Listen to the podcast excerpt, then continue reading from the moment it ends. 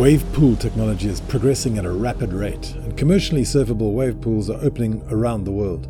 Welcome to the Wave Pool Mag podcast. My name is Nick Robinson, and through my guests, we take a detailed look at this fascinating new game. Check us out on wavepoolmag.com.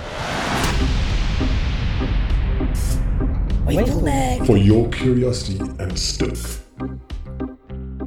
Hi there, it's Nick here again from the Wavepool Mag.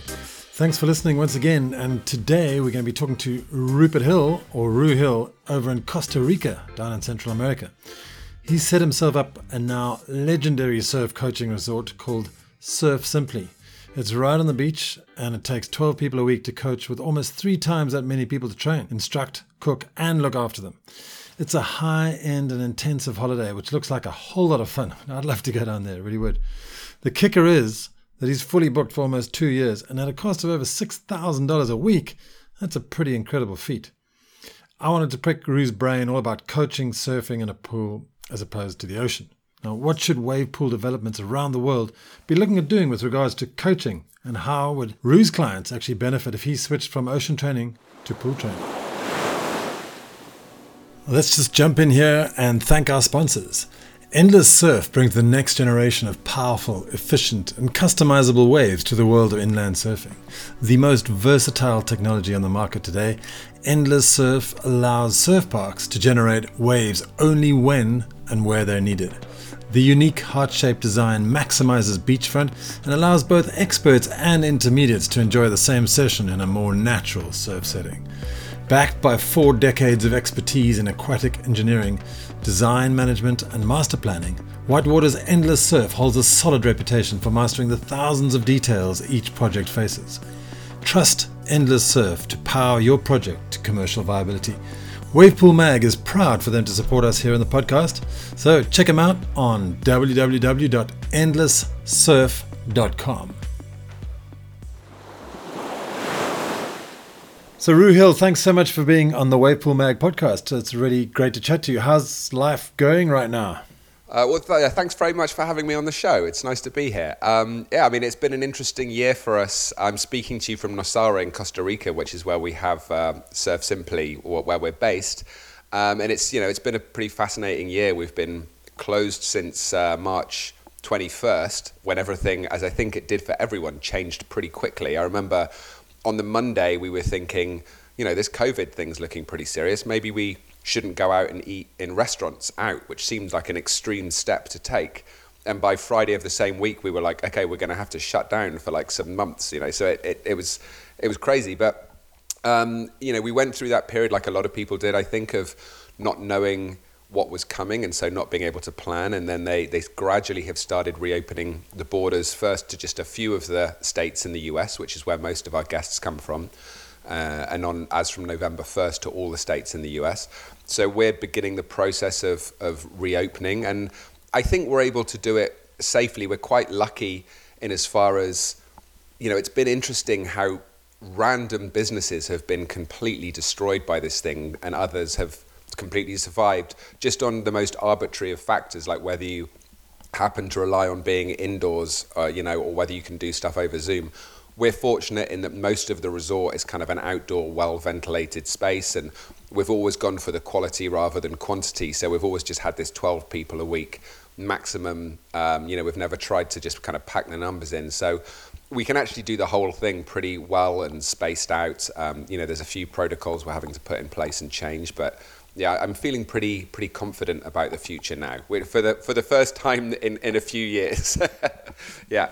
Well, that's great news because it must have been a harrowing experience. I mean, I know it must, you know, just sitting there watching your business fade away, it must be really, really tough. And obviously, you've got a limited amount of, of spots and you can't just double it up. But anyway, let's go back to um, start right at the beginning. And, and here's the tough part of the podcast. So, are you or are you not the British soap actor Rob, Rupert yeah, there's a guy on have Coronation Street. I, I have heard of him. I think. Yeah, exactly. Yeah.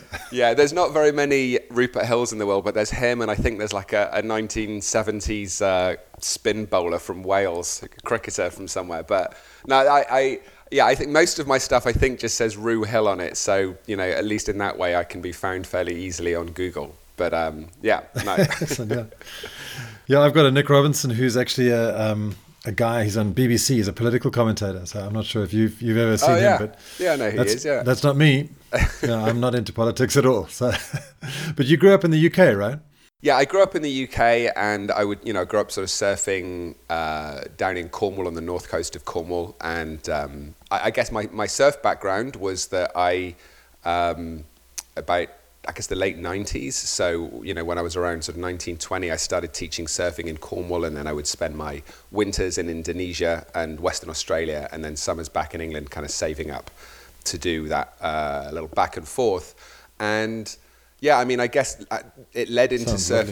It, yeah, yeah, it wasn't bad, not a bad life, but um, the way it led into Surf Simply and what we do now, I suppose, was, um, you know, I, I was lucky enough to be asked to do some video coaching with some sort of a, a, not elite level, but com- na- internationally competitive junior surfers. Uh, you know, certainly in the sort of top 1% in terms of talent wise in, in the UK junior circuit.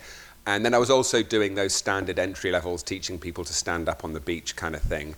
And um, yeah, and it just became very obvious to me that there was this huge gap in the world of coaching where there was this, this standardized way of teaching people who were basically a beginner. And you know, there was this rapidly evolving world of video coaching for competitive and elite level surfers, but the 98% of surfers that fall in between the top 1% and the bottom 1% nothing really existed for. And actually, there was a lot of cultural resistance to it as well. And um, I found the project of trying to roadmap those those two levels of surfer together to try and create a systemized methodology that just drew a line from point A to point B. Uh, just a really interesting intellectual project. Then it kind of evolved in, into a business, which is what Surf Simply is now. So where was the spark from that? I mean, was there a spark from when you were trying to do those, um, when you were doing those video tuition, and that's what what what generated interest? Well, I think it was partly that, and it was partly also the fact that um, I was teaching huge numbers of people. So I used to work in this surf school in the UK where we would have, I, there was a team of you know, 28 coaches, and on a busy day, we'd have 600 people come through the surf school. So I would be teaching like 10 people, and then 10 people, and 10 people, you know, four lessons a day so I, I was in this like a factory.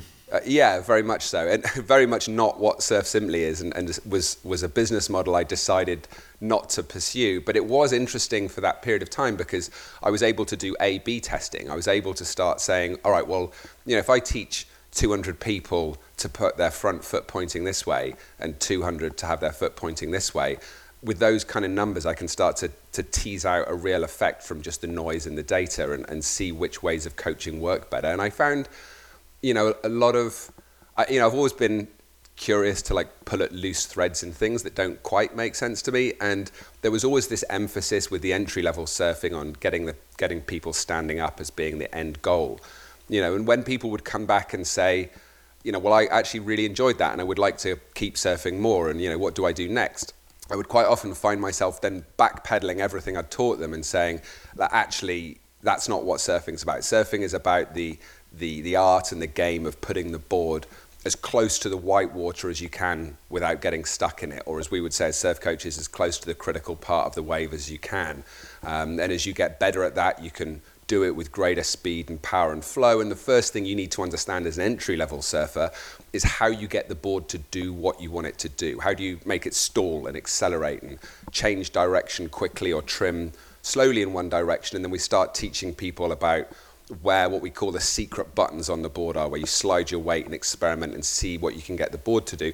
And then I would go back to teaching them to stand up all over again, but this time not with the goal of standing on the board, because that was just what you do when you surf, but instead with the goal of standing up so that you could push all of those buttons with with, uh, with more power and with more speed. So you stood up in order to surf better rather than it being the end goal, in, the, in much the same way that you would hold the steering wheel in a car to drive a car better rather than that just being the end goal in of itself.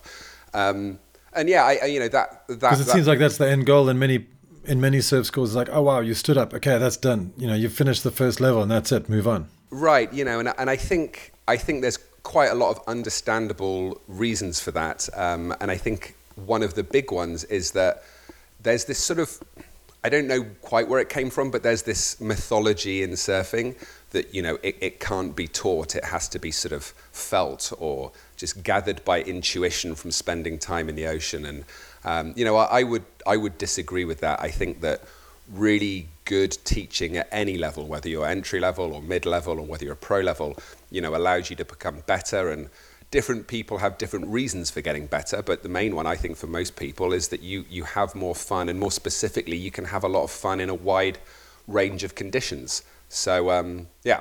Absolutely. But moving to Costa Rica and setting up a surf school uh, must be a pretty fantastic story because you're coming all the way across the world. You arrive as a young man, and then 10 years later, you're running a world class surf coaching resort. So, how did that transformation happen?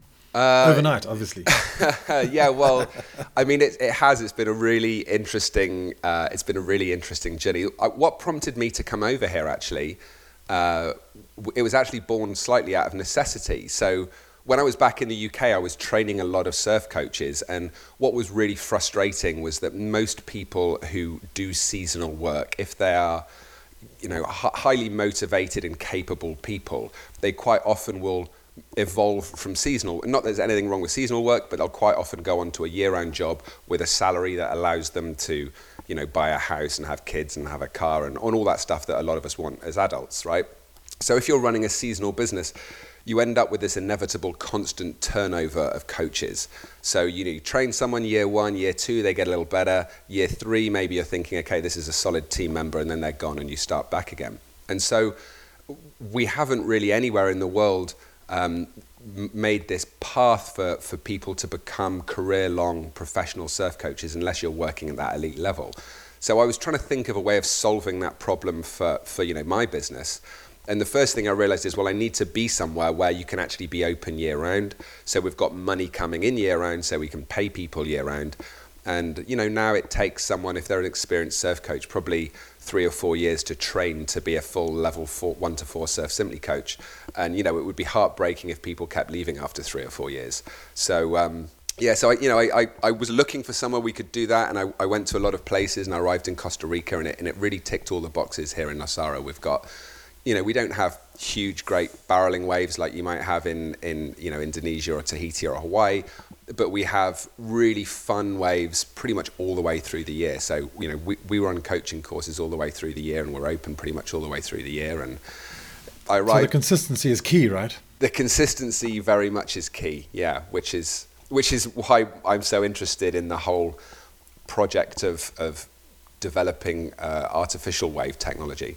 But yeah, the, uh, the, the very quick 30 second evolution of, of arriving here was, you know, I started doing lessons out the back of my car in the car park, sort of year one, and then rented a little space, a little shop space, and then borrowed some money and built some cabinas, and then just gradually built the, the coaching team and the website and the online presence. And then a couple of years ago, you know, borrowed some more money, built this nice um, sort of 10 bedroom coaching facility by the beach here. And now we have a team of about uh, 30 people, like team of uh, nine coaches and we have 12 guests a week, as I said, and we have you know massage therapists and chefs and stretch trainers and all of the rest of it. Wow, so you've got double the amount of people that, that you do have as guests. That's incredible, or more, even almost three times. Yeah, yeah, yeah but it's crazy. Uh, yeah, I mean, yeah. It's, it's fantastic. Yeah. Anyway, so Kai Elmer Soto appears to be an influence in your progress. Who is he, and how did you guys connect?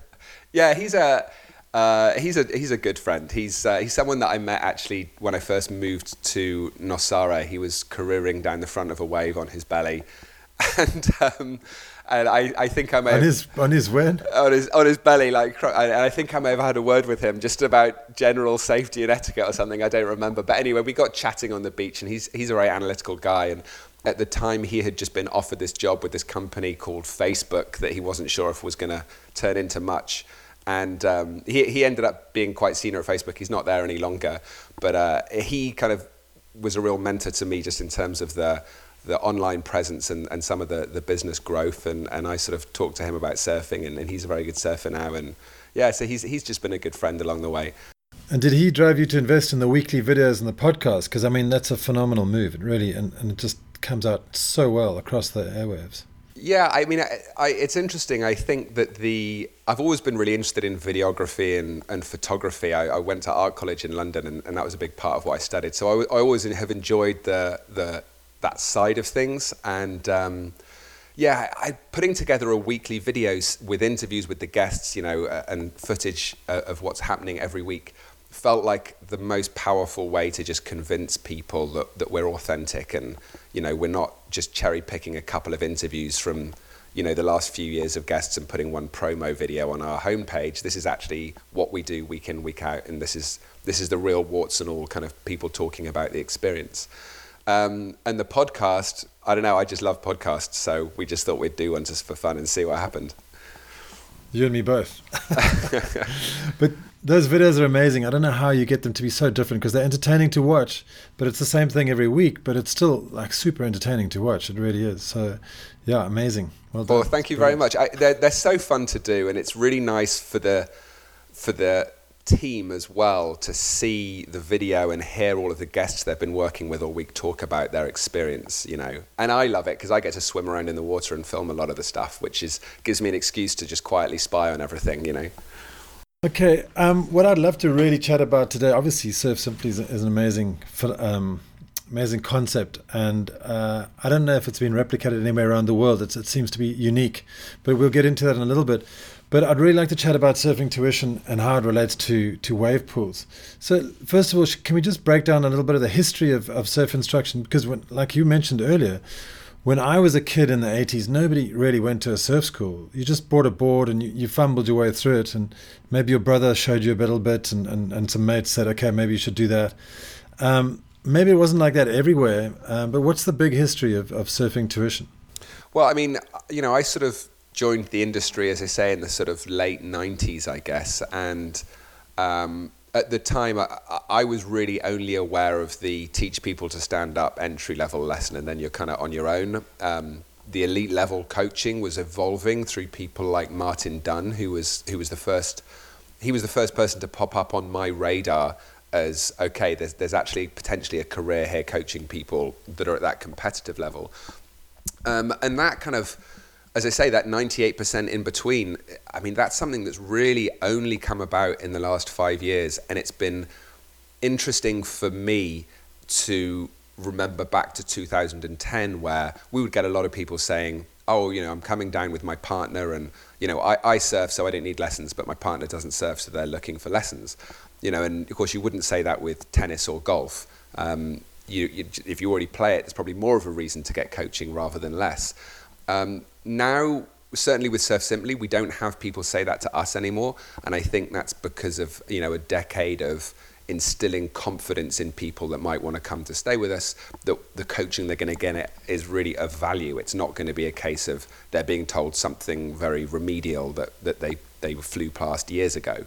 Um, but I imagine that in most places in the world most mid-level surfers still would be very, very skeptical and probably quite rightly so of seeking out coaching.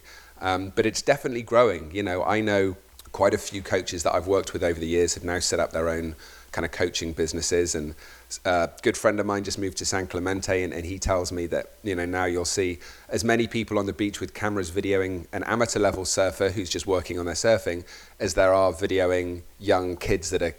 Competing, which you know, ten years ago, those were the only guys on the beach with video cameras. So I think. I think we're definitely going through a, a big change in the way people think about it, which which I think is a good thing personally. Absolutely, it's definitely a positive evolution.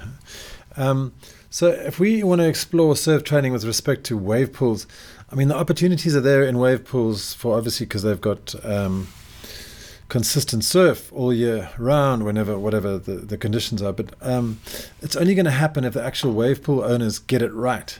So, w- what is happening right now with regards to surf instruction at all the open surf pools around the world? I mean, Kelly's. I don't know if you're in touch with Snowdonia, Waco, Bristol, Melbourne, and now this week we've just opened. Um, well, no, we haven't, but Wave Gardens just opened in South Korea.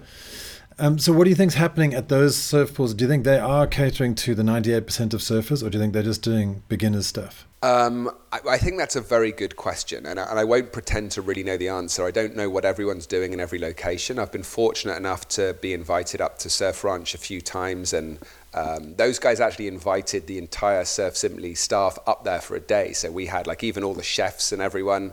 They, they gave us surf ranch for a day to mess around in, and, and we've run some training days up there for our guests as well too. So I sort of know that model better than the other places. But I mean, I think that there's a few I think there's a few points worth worth hitting here. Um, you know, I think one of them is that whenever I talk to people about surf parks, they're always looking at the numbers game. They're always saying, all right, we want to build a high performance wave to get some Instagram clips or maybe get a contest or get some pros here. But really, if we're going to make this work, we need to have like lots of numbers of people coming through the door. Um, and that used to be the way people think thought about surf schools. Still is in a lot of places, but I think the fact that Surf Simply has worked as a business goes to goes to demonstrate that there are people out there who are prepared to pay more. Because Surf Simply is, you know, it's not cheap. It's a six and a half thousand dollar week, um, and you know there are people out there who are prepared to pay more to, to you know not be one of the cattle being herded through. Um, and I think that I think that that's something that people who are building wave parks could be looking at. Um, what model that takes exactly. I mean, I would love to do a Surf Simply boutique hotel around a, a, an artificial wave. I think that that could work really well, and there's probably lots of other variations. I think, um, you know, the type of wave is also really important. So, for example, at Surf Ranch, it is it's such a fantastic barrel, especially that right-hander. Um, we've all seen it on videos and in the contests that they have there. Uh, there's one guy that, that we coached who started surfing in his 50s and in his early 60s he was getting like a proper barrel at surf ranch which you know would have been unthinkable 20 or 30 years ago.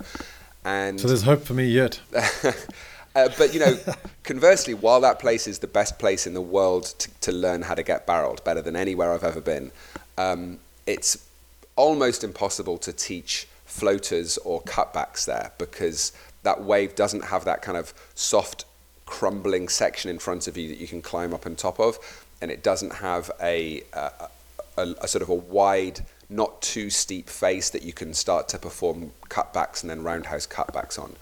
So, you know, those two maneuvers I mentioned specifically, because once you get to a stage where you can catch waves yourself and angle down the line, floaters and cutbacks, those two horizontal maneuvers really become 90% of what you're focusing on. Because once you can do those, you can navigate you outrunning the wave or the wave outrunning you. And then you can start opening up the canvas to learning all that sort of top to bottom surfing. And, you know, if you're going to build a wave and you're going to seriously try to coach those the 98%, you have to make a wave that's optimal for teaching specifically cutbacks and floaters. Um, and I and I and don't. Do you know, think any technology provides that at the moment? Yeah, that's interesting. I mean, I, I, you know, I know Surf Ranch is is too good a wave for that. You know, it's this perfect barrel. Um, I, I haven't had a go in any other wave pools, so I've just I've just been able to look at them. You know, looking at that Waco one, it looks like you've got that section coming at you, which you always see the guys boosting off. I understand that when they turn it down a few notches, you've got a uh, a wave that you can that you can climb over, but what I'd really like to do is, is start sort of running some more coaching programs at some of these other wave pools because you can you can only guess so much from watching these waves until you actually get a mid-level surfer in the pool or, or more more specifically 10 20 or 30 of them and you see what problems consistently start arising that you can start thinking about these issues um, so obviously the promise of wave pools is that because you have a, a, consistent wave to learn on, people can learn infinitely faster. I mean, we've heard all the marketing spiel, and do you think that's a, a, measurable advantage over ocean waves? I mean, if you consider, and you hinted at this earlier, spending a week in a, in a Surf Simply Wavegarden Cove, for example, and a week in a Surf Simply in Costa Rica, do you think the client's going to learn faster at the Cove and, and by what factor? So, uh, again, I think that's a really interesting question. Um, and I think the short answer is yes, you'll, you can learn so much faster when you've got more repetition. I mean, all of the scientific literature on teaching um, shows that if you repeat something a lot, you get better at it. You know, almost disregarding any other factors. So. um, you know, artificial waves give us that advantage. The one thing that people often point out, which I think is kind of missing the point, is they they highlight all the skills that you can't learn at an artificial wave. You know, specifically um, navigating a complicated lineup, or um, even navigating a crowd, or you know, the one people always talk about is predicting waves. You know, seeing a wave when it's 10, 20 seconds away, and then correctly or more accurately assessing what it's going to do and therefore what maneuvers you're going to pick. And I think that when people make that criticism of artificial waves, they're completely missing the point because you just don't practice those things in an artificial wave. You know, you, you take what the wave is giving you and you practice whether it's, you know, uh, what height you are up the wave face, what maneuver you're going to choose or how you choose it. You know, those are the things you focus on. And um, yeah, I mean, the, the, the biggest problem that we have when we're sending people out in front of a camera and they're doing a drill is that they just you know they don't catch as many waves or have the opportunities on the waves that we would like them to. And of course when you put them on an artificial wave you know you, you can guarantee they're going to have that opportunity and it's going to be very similar. You're going to reduce those variables a lot. And the the difference it makes is absolutely phenomenal. I mean you can see someone progress at a specific maneuver like in a day, which what would otherwise take them a year or two years. It's, it's, it's not even an order of magnitude. It's like several orders of magnitude faster. It's extraordinary.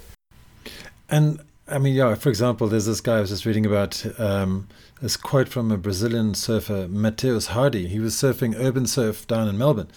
And uh, he said, I wanted to get my alley oop down, so I practiced a lot in the in the urban surf. And then he said a few days later he returned to the ocean. It was crazy. Like I landed every alley oop I went for. I was like, what's next? I mean, that's that's a typical sort of example of, of obviously it working in real life. But do you think as well with, with learner surfers and, and maybe this is not the ninety eight percent, there's a there's a certain fear involved in the ocean. Like just first of all, just the open ocean. A lot of people are a bit scared to go and surf in the open ocean. And then there's fear of big waves being caught inside, fear of reefs, rocks, sharks, oceans, and all that is eliminated in a pool. Do you reckon that plays a big factor? Yeah, I mean, I, I think that all of the things that you just mentioned are, well, so just to take a step backwards, one of the things I love about surfing is that it's not really one thing. It's like an umbrella activity which has tons of subcategories of, of sub skills. You know, there's like there's swimming, and then there's wave prediction, and there's um, you know the sort of the the sports psychology aspect of overcoming your fear if you're going to be in bigger waves. And and then there's you know the body mechanics of performing maneuvers. Uh, you know there's there's so many different skills that make up this this sport that we love. And certainly as i say you know wave pools are not going to be the right place to learn all of those skills but in terms of the manu- the specific maneuvers you're doing on a wave face once you're standing up on a board i think that they're a phenomenal environment for that. And and i think you know, I, I think that when people make the comparison between um, the ocean and a wave and an artificial wave, whether it's positively or negatively, it's, it's a less interesting question than to start asking questions about other aspects of surfing performance or coaching, which is the area that's interesting to me, which you can't usually answer because the ocean is such a big uncontrollable variable but you now can answer in a wave pool. So just as example, you know, if, if I was sort of wanting to teach someone how to do a, you know, a, a forehand top turn, right? And whenever you're teaching someone how to do a maneuver, there's so much stuff that they have to think about that as a coach, you can't say, here's the 20 things you have to do correctly. You have to say, you know, well, what's the one thing that I'm going to give them that's the, either the first thing or the most important thing or the, the most counterintuitive thing, the thing that they're not, they're not going to work out on their own. They're going to need a coach to tell them. And I'm going to just get them to focus on that. And maybe you write it in pencil under, under where their eyes are on the board. So, you know, with a forehand top turn, you know, you might encourage people to turn earlier rather than waiting until they turn when they get to the top of the wave. Or to you know rotate their head and look back at the bottom of the wave or to lift their leading arm so that their chest is open back to the bottom of the wave these are all individual bullet points you can give them and you know, no one has really studied which works better. There's just lots of coaches with mostly sort of overconfident anecdotal evidence about the fact that their way definitely works better. Um, and I'm probably as guilty of that as anyone. But you know, how fascinating! Instead of saying, you know, how does an artificial wave compared to coaching in the ocean. Much more interesting, I think, to say, all right, let's get, now that we've got an artificial wave that's the same every time, let's have like 20, 30, 50 people and tell them, you know, think about where your head is. Whereas these people will say, think about your arms and let's start seeing which ways of teaching actually work better so that we can get better at that, you know. Um, I, I think that, you know, and this is something that just interests me generally. I think that our intuition as human beings lets us down as much as it does helps us. Um, and you know, when you have a, a topic with a lot of variables in it, um, there tends to be more variance between our intuitions on things, and uh, you know, we tend to go off in all kinds of different directions without actually having some solid research to tell us what's what. And I think that's so true of surfing. And one thing I've learned doing our podcast over the last few years, trying to find scientists who've really studied this stuff, is that there's almost no research done on some of the most basic questions in surfing. I, uh, we were inter- interviewing two guys from California State last year, and they were researching, you know, whether that idea of more volume under your chest helps the board pad a little quicker. Something that I've always not only thought to be true, but have told people as fact and have heard experienced shapers say over and over again. Turns out when you study it, actually, it doesn't make any difference if the volume's under your chest or under your hips. Um, you know, and I, I wonder how many stones that when we really, you know, turn them over, we're going to be surprised what we find underneath in, in the world of surfing and surf coaching. And, and I think wave pools are the key to that. You should jump onto the Freakonomics podcast and then and get in with those guys, and they'll probably have a little bit of a scientific analysis of that. Yeah, yeah, I love that. I love Yeah, that incredible. podcast actually. Yeah. Yeah, it's brilliant. Yeah. So I mean, it's it's horrible. It's impossible to say. There's obviously there's so many variables involved, and you can't say by what factor that people will learn faster in a pool than than as opposed to the ocean. But some people are saying if you had a a day in the ocean, um, or a month in the ocean, it it would be equivalent to a day in a pool. Do you reckon that's right? I mean, There's no way of knowing. I, I mean, you could you could figure it out. I mean, you're at least you could kind of ballpark it. You know, we, we, we had a conversation a year ago where we actually reached out to a, a bunch of our listeners on the show and kind of asked them for their thoughts. But we were trying to work out, you know, if, if you're paying um, X thousand dollars for you know a day at a surf, um, an artificial wave, or you know a week out at Tavarua on the Mentawais, if you actually worked out, you know, how many hours are you surfing? How long is each wave? You know, you start calculating the whole trip in terms of how many dollars am I spending versus how many seconds am I on my feet riding down the line of a wave. You know, we found that despite the, the fairly steep price tag of, of having surf ranch for a day, when you work it out in that way, it's actually not far off, you know? So, um, I mean, that's one way of thinking about it. And of course, the predictability of the wave is a whole other dimension to that same question.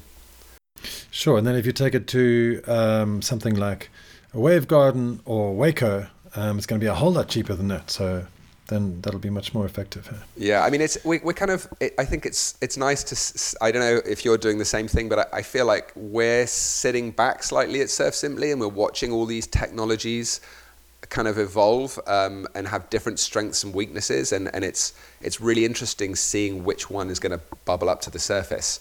Well, I see two leaders at the moment. I mean, this is just my personal opinion, and um, I don't know if you've heard of Endless Surf by Whitewater. They just arrived in the scene. They just stole um, stole a project from Wavegarden in Paris, and that looks really promising. But I still think Wavegarden is really strong, and they've just opened up, in, as I said, in South Korea this week, with the biggest Wavegarden yet. I think it's 56 modules as opposed to 46 modules, and I stand corrected. I don't remember exactly how many, but that's a lot bigger than the rest. And the wave is, is looking phenomenal on the video. It really is looking incredible. Yeah, I think the I, I was it the is it the endless surf is that what they're called the the one you I I hadn't heard of them until I think yesterday and I got an email from them just landed in my inbox just sort of you know with a general PDF about them but I although I haven't surfed it yet I, I agree that the the Cove one looks you know absolutely fantastic I mean that's if right now if that's where I, if I was going to put my money down on one of them that's that's the place I'd, I'd push my chips I think Yeah, but you're right. It is a very dynamic market, and you know you have to sort of wait until you, right at the last minute before you put your money in because it's a substantial amount of cash, isn't it? oh It's yeah, like yeah. twenty million dollars. yeah yeah, at least. But um, do you know of any examples or any stories of people being coached to a high level in a pool. I know Shane Dorian's son um, seems to spend an awful amount of time down at Waco, and he's certainly reaping the rewards, doing incredible stuff. Um, have you heard any stories of people being coached to success professionally in pools? Uh, well, I haven't, but I think that that says more about the fact that they haven't been around that long rather than that they're not a good tool for coaching. You know, I mean, I think that that will be very different in 10 years' time. Um, I mean, I don't anticipate we're ever going to have a sort of Rick Kane North Shore type prodigy who's never going to have seen the ocean and is suddenly competing at a pipeline.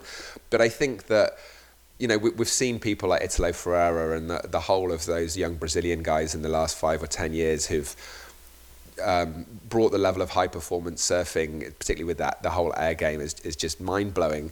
And I mean, I think that we're going to start seeing combinations of aerial maneuvers performed with flow, which you could only automate with repetition in a wave pool because you just wouldn't, there's just not enough waves landing at a beach that are consistent enough for, for anyone to be able to do it. So, I mean, it'll be, imagine, imagine an Italo Ferreira or, uh, you know, one of those guys who had got to spend some substantial months every year throughout their teens practicing airs you know, in a wave pool, and then you know you stick them out in in a contest, um, and they've got that on top of all of the other surfing that they're doing, not instead of it.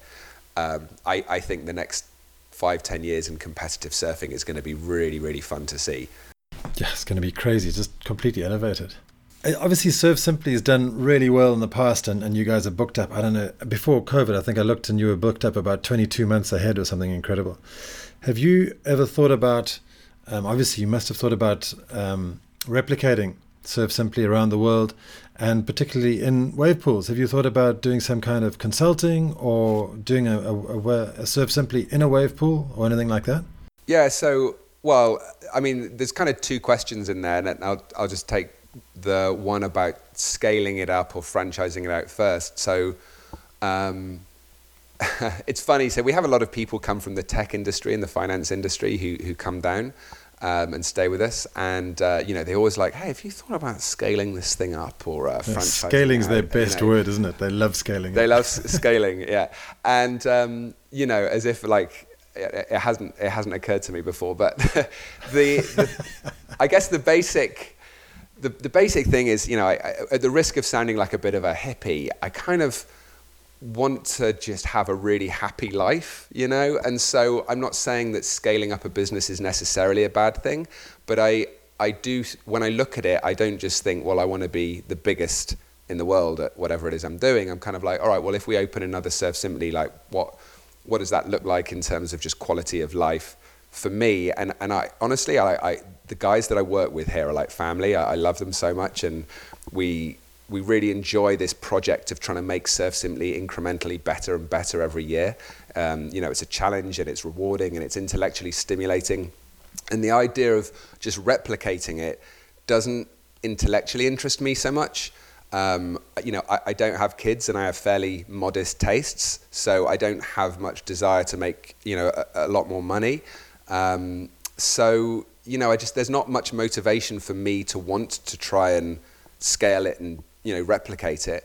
Having said that, you know, anyone in the Surf Simply team who does have that urge to go and do that, uh, you know, I always give them my full support. And we actually do these things called satellite projects where any one of the team can basically run an offshoot business which they're the, the owner of essentially, and they can market it under the Surf Simply banner and, and use the staff during their downtime.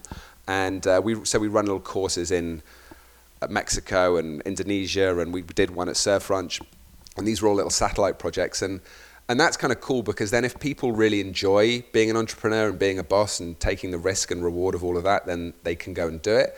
Um, up to now, mostly people have always said, actually, you know what, I really like working all together in Nosara. I think I'm just going to carry on doing that. And then they, they come back knowing that there's no glass ceiling above them, having had the chance to stretch their entrepreneurial wings, and, um, and, and, and having much better peripheral awareness of what the business involves, having had that managerial experience as well. So, you know, that's the way I kind of think about that. Um, and then the, the, the actually doing another one on a wave pool, it, you know, as I mentioned, is something I would really like to do. Uh, I, I, what I don't want to do is, you know, just have lots more Surf Simplys, but I think having a having a facility which was a really beautiful you know, hotel, place to stay, resort, call it what you want, you know, with perhaps a, a dozen rooms similar to what we have now. Uh, that, that's, a, that's a really exciting, beautiful place to be in and of its own. So maybe I imagine it. this is my this is my pipe dream. Who knows if it'll come true? You know, you've got this beautiful hotel, wonderful mountain view, valleys, and all of this in the background, and, and you're overlooking this artificial wave. So if you're the partner of someone that's surfing, this is somewhere you really want to go and stay despite uh, like regard disregarding whether there's surfing going on it's just a fantastic place in and of itself um, and then doing that really kind of concentrated experience there would be fantastic because we could do everything that we do now at Surf Simply, but we would also have the advantage of um, being able to coach all the way through the day. You know, when we have the onshore winds come up late morning, we, we kind of call it. So we have everyone in the water in the morning together, which means, you know, you have to have a bigger coaching team because everyone has to be coaching at the same time and then not at all. So you could actually run a, a business with fewer coaches if you were able to have people surfing all the way through the day which means you know you can you can pay those coaches more and that has the effect of being able to attract you know some of the best coaches in the world so i think there's a business model there and i think it's uh, yeah i think it could be something really cool so i'm very very excited to go and uh, to go and do that um, with regards to consulting Uh, well, you know, I, have just had a few informal, a few informal chats with people, but you know, as I said before, I'm, I'm still. we did our first ever project at an artificial wave pool at the one in Dubai, and 24 hours before all of these people were flying in from all over the world, the pool just shut down and stopped working. And it was like Oops. very, it was very, very stressful. And that was my first experience with artificial waves. So th- there was kind of a sharp lesson there. And I thought, you know what? I, I want to make sure that not just these places are satisfying all the, the surfing and the, the coaching requirements that we just talked about, but you know, back a house, what's the maintenance of these machines like and the reliability? What's the what's the stress involved in actually running them? I was talking to the owner of one artificial wave, and I, I won't say which one it was, but you know, I was I was thinking, oh, I mean, you're so lucky. You know exactly what waves are coming all the time. You've got no crowds to deal with you don't have any of that stuff. You know, it would be such a dream being here. And he said to me, you are so lucky just having the ocean provide waves and you never have to worry about it like breaking down or you know you needing to throw another million dollars at it to get the waves going again. And i'd never thought of it like that. So yeah i mean at the moment i, I still think for us certainly uh, as, as a business that doesn't want to get hugely over leveraged and be in a position where we're having to play that numbers game in order to pay off some big debt uh, given that we don't want to do that, I, I, think the next five or so years, I'm going to stand back and, and see, as I say, which technology evolves and works from a coaching point of view, uh, uh, and from a mechanical point of view, and from a fiscal point of view. And then when those three boxes are ticked, it'll, it'll suddenly be something that I think we want to we want to move forward with. Yeah. Excellent. And I know I did say that was the last question, but I got one more question. I have to ask this question. No, please. So what's yeah because it just sounds like your business relies heavily on people, and it's a testament to you and all your, your managers as well to have such incredible people at this uh, at the Surf Simply. So, what's best? Is it to find great coaches or to train great coaches? Um, yeah, that's it, it's something we talk about a lot. So we get a lot of people applying to come and be coaches at Surf Simply because you know it, it is a it's a year round job and we pay people a really good salary. Um, and we get a lot of people that were former competitive level surfers applying to, to work. And they are very often not the best coaches. You know, there's this, um, was it Bobby Charlton, I think, the English footballer, a soccer player, who who said uh, he didn't go into coaching after he had captained, you know, the England football team. And someone said, "Why don't you teach?" And he goes, "Oh, I can't teach football because I find it really easy," which I thought was quite an in, insightful observation from him. So, you know, I mean, I, I try to find people that actually learned not when they were super, super young. If I find that they're better teachers if there is still some memory of what it was like trying to learn. Um, you know, I try to find people that are really good teachers first, and they have to be good surfers, but it is easier to teach a good teacher how to teach surfing than it is to teach a good surfer how to teach if it's not something that comes naturally to them. Mm-hmm. Well, that certainly answers that question. Thank you very much, Roo. Thanks so much for spending the time with us. We really appreciate your um, your view on wave pools, and obviously through the through the lens of tuition and coaching. So it's been really exciting chatting to you. And and uh, where yeah, where do we find you online? Obviously, people want to come down to Surf Simply. Go to, where where do you find you on your li- online? Uh, yeah, um, you can go to surfsimply.com and, and find out about staying with us. Uh, you, our YouTube channel, we've put a lot of stuff up there recently. During the shutdown, we decided to just put out a ton of content. So there's there's kind of technical science of surfboard and mechanics of maneuvers videos up there. There's there's a bunch of quick tips that I've done, and we now have an ongoing question time video that goes up every week where we answer all the questions that people post in the comments on the other videos. So we've got tons of stuff on our YouTube channel. Just search for Surf Simply there. Um, and um, yeah, we, we do have a podcast, although we haven't actually done one for six months because we've been doing all the video stuff and now we're going to reopen. So I'm not sure when the next one will come out. But um, if you want to wade through the back catalogue there and listen to us uh, talking in very scientifically skeptical ways. Yeah, you've got stuff. something like 71 podcasts. Yeah, yeah. And we've had don't you have 71 podcasts or something? I know. I listened to quite a few of them. They're fantastic. Oh, thank you so much. That's really kind of you. Yeah, so, you know, some people really enjoy them. If, if you're quite a science-minded person, um, you know, and you also enjoy surfing, that's kind of the, the Venn diagram of our listenership, I think. But, um, but thank you so much for having me on here. I've really enjoyed this conversation. Pleasure, and thank you. I've really enjoyed so it too. It's really nice being given the, given the space to talk about this stuff. Yeah, thanks a lot, Roo. Appreciate it. All right, take care. Thank you. Wait for leg for your curiosity and stoke.